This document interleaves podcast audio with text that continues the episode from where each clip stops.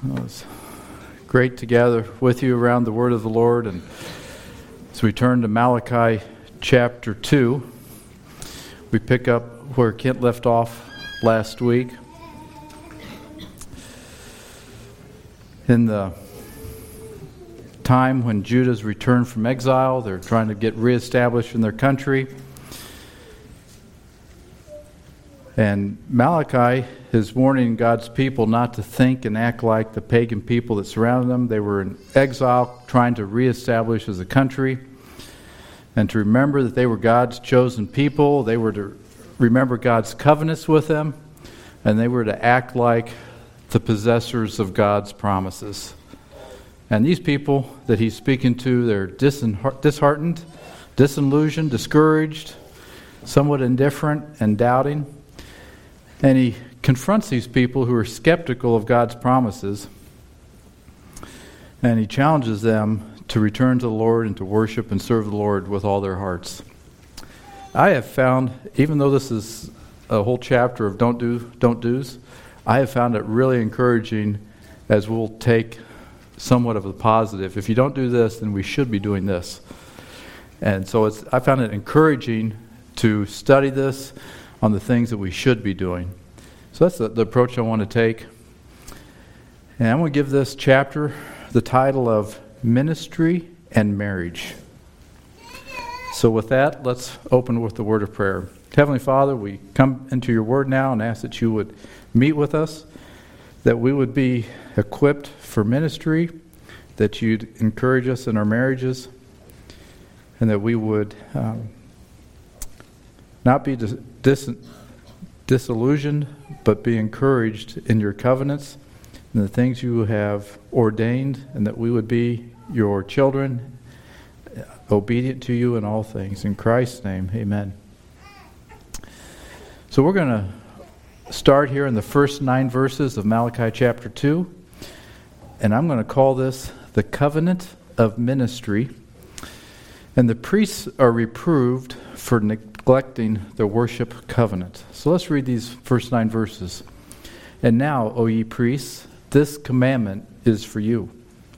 If ye will not hear, if ye will not lay it to heart, to give glory to my name, says the Lord of hosts, I will even send a curse upon you. I will curse your blessings. Yea, I have cursed them already, because ye do not lay it to heart. Behold, I will corrupt your seed and spread dung upon your faces, even the dung of your solemn feasts, and one shall take you away with it. And ye shall know that I have sent this commandment unto you, that my covenant might be with Levi, says the Lord of hosts. My covenant was with him of life and peace, and I gave them to him for the fear wherewith he feared me, and was afraid before my name. The law of truth was in his mouth, and iniquity was not found in his lips. He walked with me in peace and equity, and did turn many away from iniquity. For the priest's lips should keep knowledge, and they should seek the law at his mouth, for he is the messenger of the Lord of hosts. But ye are departed out of the way. Ye have caused many to stumble at the law. Ye have corrupted the covenant of Levi, says the Lord of hosts. Therefore have I also made you contemptible and base before all the people, according as you did not keep my ways, but have been partial in the law. So verse 1 begins with the commandment to the priests. So, who are these people? The priests. Look at verse 4. And ye shall know that I have sent this commandment to you, that my covenant be with Levi, says the Lord of hosts. So, God is talking directly to the tribe of Levi, who were the priests and who apparently were not fulfilling their responsibilities from God. What was the job description of these Levites? Look at verses 5 to 7. My covenant was with him of life and peace. I will give them fear. Give to him for the fear wherewith he feared me and was afraid of my name. Verse 6 The law of truth was in his mouth. Iniquity was not found in his lips. He walked with me in peace and equity, and did turn many away from iniquity. Verse 7 For the priest's lips should keep knowledge and they should seek the law at his mouth, for he is the messenger of the Lord of hosts. God had entrusted the Levite priests to instruct God's people and to be an example of turning away from iniquity.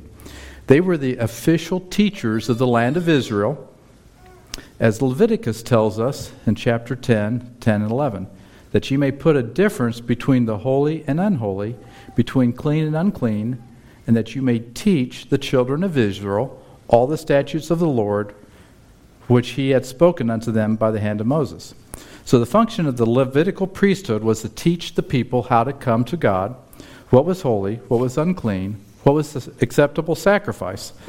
The priest's instruction was to happen by reading God's word to the people every seven years, since the sons of Levi had possession of the law. So if you look at Deuteronomy 31 9, Moses wrote the law and delivered it to the priests, the sons of Levi which bear the ark of the covenant of the Lord, and unto the elders of the land. So Moses wrote the law, he gave it to the Levites. They were the guards of it. They didn't have the printing press in that day. Not everybody had a Bible. They had the Word of God there themselves. And Moses commanded them at the end of every seven years, in the solemn solemnity of the year of release, in the Feast of Tabernacles, when all Israel is come to appear before the Lord thy God in the place which he shall choose, thou shalt read this law before all Israel in their hearing. Gather the people together, men and women and children, and thy stranger that is within thy gates, that they may hear and that they may learn and fear the Lord your God, and observe to do all the words of this law. And that their children, which have not known anything, may hear and learn to fear the Lord your God, as long as ye live in the land whither you go over the Jordan to possess it. So the Levites were to instruct the people, as we just read, and as Kent explained in the introduction, that the context of Malachi is right during the time lifetime of Nehemiah, between his two visits. So look what happened at the instruction during Nehemiah's time in Nehemiah 8, verse 5. And Ezra, the priest, he opened the book in the sight of all the people, for he was above the people. And when he opened it, the people stood up. And Ezra blessed the Lord, the great God, and all the people answered, Amen, Amen, with lifting up their hands. And they bowed their heads and worshiped the Lord with their faces to the ground. Now look at, at the end there of verse 7. The Levites caused the people to understand the law, and the people stood in their place. So they read in the book of the law of God distinctly gave the sense and caused them to understand the reading. And Nehemiah, which was a Tirshatha, and Ezra, the priest of the scribe, and the Levites taught the people, said unto all the people, This day is holy unto the Lord your God. Mourn not, nor weep, for all the people wept when they heard the words of the law. Then he said unto them, Go your way, eat the fat, drink the sweet. Send portions unto them for whom nothing is prepared. For this day is holy unto the Lord unto our Lord. Neither be ye sorry, for the joy of the Lord is your strength. That was a wonderful day when Ezra read the law, the Levites gave the understanding. Apparently, this action did not continue. And God wanted the priest to instruct his people. And Hosea tells us why that's so important. Hosea 4 6, My people are destroyed for lack of knowledge, because you have rejected knowledge I will reject you from being a priest to me. And since you have forgotten the law of your God, I also will forget your children. In Hosea 4:14, 4, a people without understanding shall come to ruin. Hosea 5:4, 4, they know not the Lord. And now look at Malachi 2:7. The priest's lips should keep knowledge. They should seek the law at his mouth, for he is the messenger of the Lord of hosts. God was very serious about the Levites teaching his people and about the significance of obedience, as Ezra demonstrated. And I know most of you have this verse memorized in Ezra. Ezra 7:10 For Ezra had set his heart to study the law of the Lord and to do it and to teach his statutes and rules in Israel. What a great example Ezra the priest was to these people A couple other examples. So when Asa was king, Azariah came to him in 2 Chronicles 5 15 2, 2 Chronicles 15:2 Hear me, Asa, and all Judah and Benjamin. The Lord was with you while you were with him. If you seek him, he will be found by you, but if you forsake him, he will forsake you. For a long time Israel was without the true God, and without a teaching priest, and without law. And when they were in distress, they turned to the Lord, the God of Israel, and sought him, and he was found by them. And we see that Asa accepted the instruction from Azariah and took courage, and then the country put away the detestable idols, and they sought the Lord. And they punished the evildoers, and God was found by them, and God gave them rest all around. Same thing happened when Josiah, he was the last godly king of Judah. In 2 Chronicles 35, he tells us that he specifically gave instruction to the Levites to go instruct all Israel and to teach God's word. Many times in Scripture, there's a clear link demonstrated between godly instruction and the people following through with obedience to the Lord. Remember this thought, we're going to come back to it. So, how did the Levites come to the office of priest? How did they get this job? And it turns out that the Levites gained the office of priest by their faithful actions to the Lord. When Moses was gone many days up into the mountain to receive God's commandments, the Ten Commandments, when he was up there with the Lord, the people said to Aaron in Exodus, uh, and this story is from Exodus 32. Remember, they told Aaron, Make us gods. And so he said, Give me silver and, or gold. And he made a calf. He made up the story to Moses. And when Moses saw the people, um, he stood and he said, Remember what Moses said when they were all there? Who is on the Lord's side? Come over here. And the Levites came.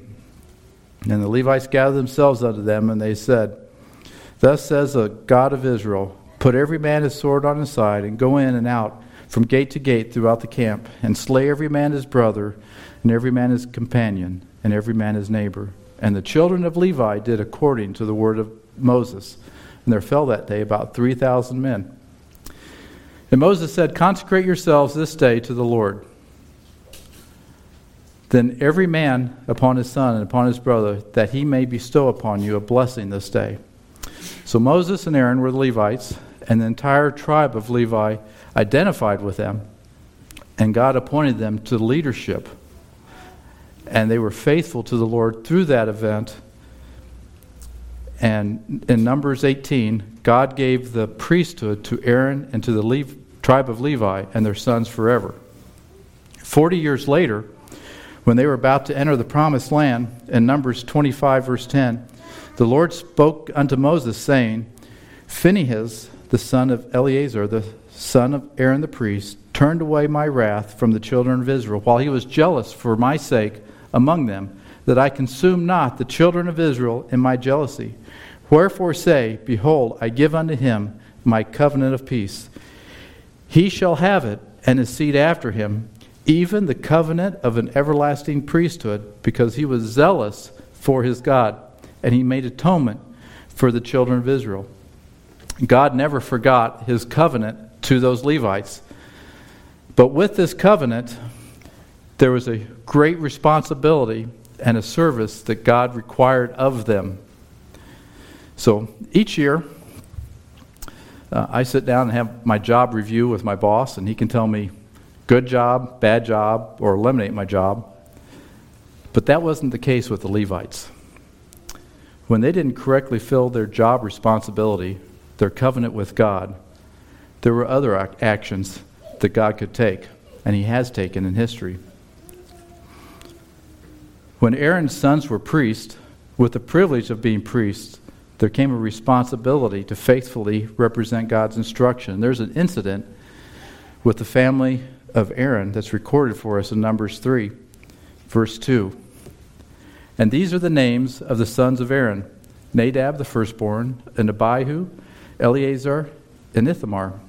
And these are the names of the sons of Aaron, the priests which were appointed, whom he consecrated to minister in the priest's office. And Nadab and Abihu died before the Lord when they offered strange fire before the Lord. And there was a seriousness, there is a seriousness about serving the Lord in the office of priest, and God is reminding them of this responsibility in Malachi. So, were they fulfilling their job description? Look at verse 8 of Malachi 2. The Levites are departed out of the way. They have caused many to stumble at the law. Ye have corrupted the covenant of Levi, says the Lord of hosts. Therefore have I also made you contemptible and base before all the people, according as ye have not kept my ways, but have been partial in the law. The priests had failed to master God's law and to teach it faithfully to God's people. You have favored the wealthy and shown partiality, and you will be destroyed. Faithfulness is required in a servant. Now look at verses 2 and 3. If you will not hear, if you will not lay it to heart, to give glory to God's name, says the Lord of hosts, I will send a curse upon you. I will curse your blessings. Yea, I have cursed them already, because ye did not lay it to heart. Behold, I will corrupt your seed and spread dung on your faces, even the dung of your solemn feasts, and one will take you away with it. Live to bring honor and glory to God's holy name. Bring God's truth into our situations. And this is a really vivid description of what God says about his cursing upon them. Some of you know what it's like to do plumbing work in a sewer line and the awful, sickening smell of sewer sludge and God has given this description to the Levites. If you don't honor the Lord, He will take that part of the sacrifice that you discard, the dung, and bring it back upon your faces and bring it into your feasts. If you discard the Lord, the Lord will take the dung that you're discarding and bring it back upon you. What a strong condemnation against him. And it shows us that godly instruction is so important to God. James 3:1 My brethren, be not many masters, knowing that we shall receive the greater condemnation. Now we come to the part of the passage that has been a repeated problem the subject of marrying foreign, non believing women. So we move from the covenant of ministry to the covenant of marriage. And we'll look at verses 10 through 17. And the husbands are reproved for neglecting their marriage covenant. So let's read here, beginning in verse 10. Have we not all one Father? Hath not one God created us? Why do we deal treacherously every man against his brother, by profaning the covenant of our fathers? Judah hath dealt treacherously, and an abomination is committed in Israel and in Jerusalem, for Judah hath profaned the holiness of the Lord, which he loved, and hath married the daughter of a strange God. The Lord will cut off the man that doeth this, the master and the scholar out of the tabernacles of Jacob, and him that offereth an offering unto the Lord of hosts. And this have ye done again, covering the altar of the Lord with tears, with weeping, and with crying out, insomuch that she, he regardeth not the offer any more, or receiveth it with goodwill at your hands. Yet ye say, Wherefore? Because the Lord hath been witness between thee and the wife of thy youth, against whom thou hast dealt treacherously. Yet is she thy companion, and the wife of thy covenant. And did not he make one? Yet had he the residue of the Spirit, and wherefore one, that he might seek a godly seed. Therefore take heed to your spirit and let none deal treacherously against the wife of his youth. For the Lord, the God of Israel, says that he hates putting away. For one covereth violence with his garment, says the Lord of hosts. Therefore take heed to your spirit, that ye deal not treacherously. Ye have wearied the Lord with your words, yet ye say, Wherein have we wearied him? When ye say, Every one that doeth evil is good in the sight of the Lord, and he delighteth in them, or where is the God of judgment. We come to the key word of this chapter, which is treacherous. The ESV uses faithless. and it is a word used to describe Judah. What did Judah do? Look at the end of verse 11. For Judah has profaned the holiness of the Lord, which he loved, and has married the daughter of a strange God. Treachery. What is it? From the Theological Word Book of the Old Testament definition, for the Hebrew word is a person who does not honor an agreement. The root of the word means to deceive. It's a verb. It is used to denote unfaithless, unfaithfulness in relationships. It is used in connection with unfaithfulness in marriage. Jeremiah 9 2 uses it to describe Israel's unfaithfulness to the Lord. To question God's justice is an act of treachery in Psalms 73:15. When we are unfaithful to the Lord's covenant, we may also be unfaithful to our brothers, as we see here in Malachi 2:10.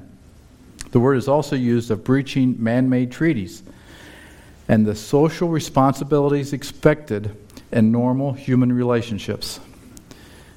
And then Proverbs 11:6 warns us that the treacherous are taken captive by their lust.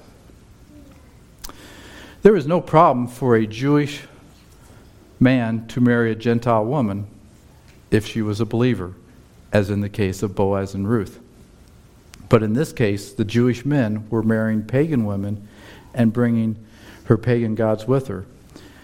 And God gave clear instruction in Exodus 34:16 and Deuteronomy 7:3 that the Jews were not to intermarry with the many nations around them. And we see in Ezra, as we've studied before, that when he found out about this practice, his reaction was so vivid that we should read that.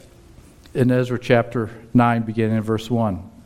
The princes came to me, saying, The people of Israel and the priests and the Levites have not separated themselves from the people of the lands, doing according to their abominations, even of the Canaanites, the Hittites, the Perizzites, the Jebusites, the Ammonites, the Moabites, the Egyptians, and the Amorites for they have taken of their daughters for themselves and for their sons, so that the holy seed have mingled themselves with the people of these lands.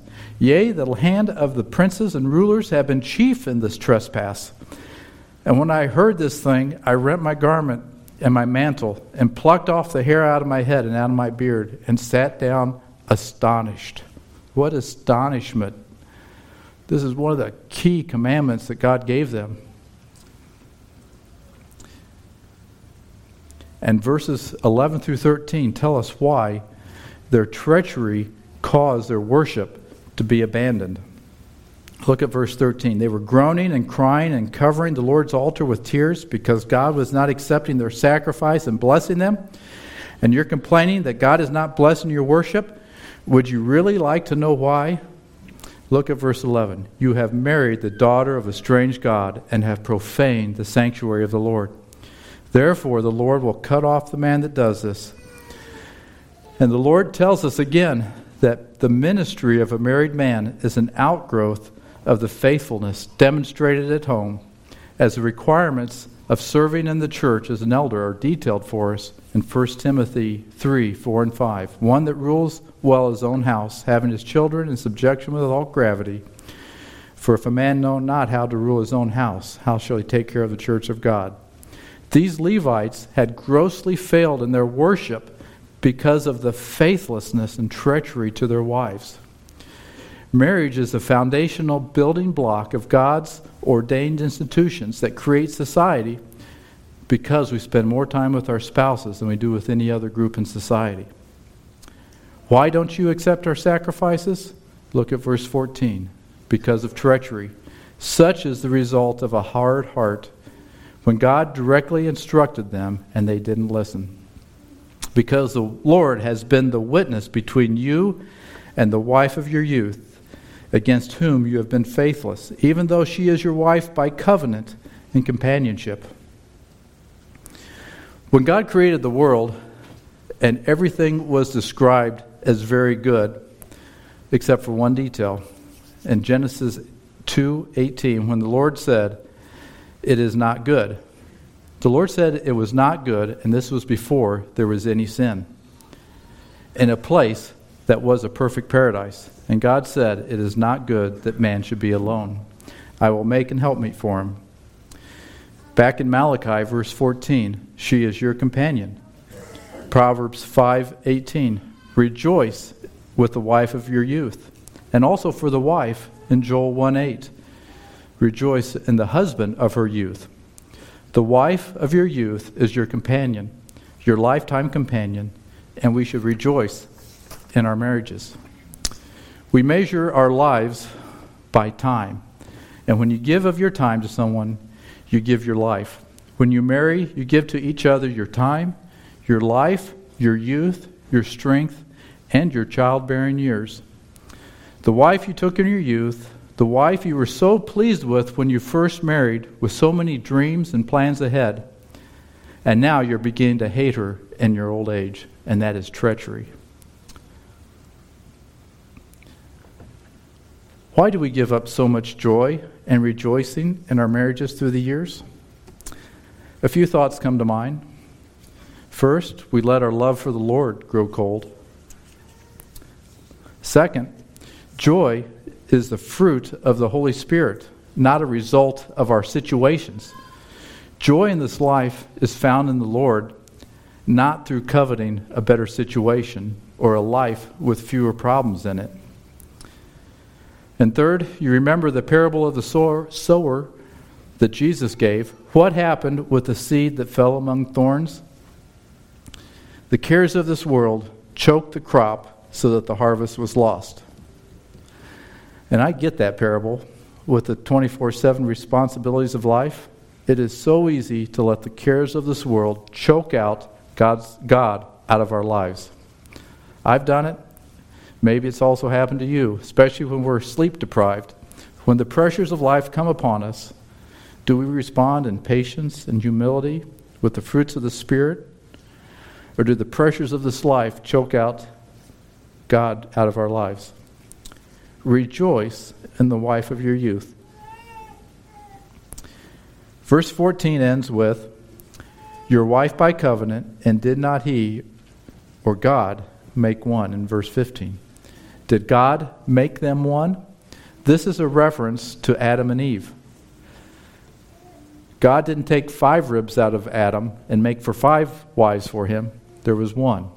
One man, one woman is the pattern that God created when he instituted the covenant of marriage. Before there was any sin in our hearts, as Jesus taught in Mark 10, verse 6, from the beginning of the creation, God made them male and female. For this cause shall a man leave his father and mother and cleave to his wife, and they two shall be one flesh. So then they are no more two, but one flesh. What therefore is God has joined together, let not man put asunder. And Jesus also honored marriage by choosing to perform his first miracle at, the, at a marriage, and by teaching that the kingdom of God is like a wedding feast. And in Hebrews 13 4, let marriage be held in honor among all. We live in a society that is all about self and continues to spiral downward in its concept of marriage. Does God expect us to follow his instruction about marriage that he gave us at the creation of the world with Adam and Eve? Yes, he does. That is what God intends marriage to be. Did not God make one? There is so much divorce and belittling of marriage today. Does that make marriage bad? No. The covenant of marriage was instituted in the Garden of Eden between Adam and Eve before sin came into the world. Marriage is an institution created by God and is the fundamental building block of human society. As God's institution of marriage breaks apart, society itself breaks apart. Marriage is an honorable institution of the Lord, and if we despise God's good gift and the covenant of marriage, we then hold God in contempt because He is the one that gave us this good gift. To belittle marriage is to belittle our holy God. If we have struggles in our marriages, if we have an unhappy marriage, we shouldn't blame God's institution of marriage. It is not because God created the institution of marriage in a flawed method. Marriage is God's covenant marriage is God's design, and God has created, created each of us. When things are not going well in my marriage, I need to go look in the mirror, not complain against God's institution. Marriage is a solemn and sacred covenant before God, and we should rejoice in it. So, why did God make a plan for one wife? That there may be godly children. We need the divine structure in our homes, including a father and a mother. Therefore, take heed to yourself and do not deal treacherously with your wife. The families in this church are so blessed with children, and children are a blessing from the Lord. And you know the verses. I want to encourage you in this. In Psalms 127, children are an heritage of the Lord. Children, the fruit of the womb is his reward. As arrows are in the hand of a mighty man, so are the children of the youth. Happy is the man that hath his quiver full of them. They shall not be ashamed, but they shall speak with the enemies in the gate. We just read in Mark 10 where Jesus taught about marriage. What happens next in Mark 10? Jesus taught about the importance of children, picking up in Mark 10, verse 13. And they were bringing children to him that he might touch them. And the disciples rebuked them. But when Jesus saw it, he was indignant and said to them, Let the children come to me. Do not hinder them, for to such belongs the, the kingdom of God. Truly I say to you, whoever does not receive the kingdom of God like a child shall not enter it. And he took them in his arms and blessed them, laying his hands on them. So back in Malachi, verse 16, this is where the condemnation hits a peak. For the Lord the God of Israel says he hates putting away. God hates divorce. And when the question by the Pharisees about marriage, Jesus was questioned by the Pharisees about marriage, the disciples said, If you cannot divorce whenever you want, then it is good not to marry in Matthew 19:10. Take your time when you have when you marry, you have the rest of your life to live with your decision, to live with your covenant and those who were supposed to teach the truth had failed. Now, tie the instruction of this chapter together. Those who are responsible for the care of people to instruct them in the ways of the Lord. And coming back to the responsibility of leaders to teach, for those of us who are husbands and dads, how are we doing in the instruction in our homes?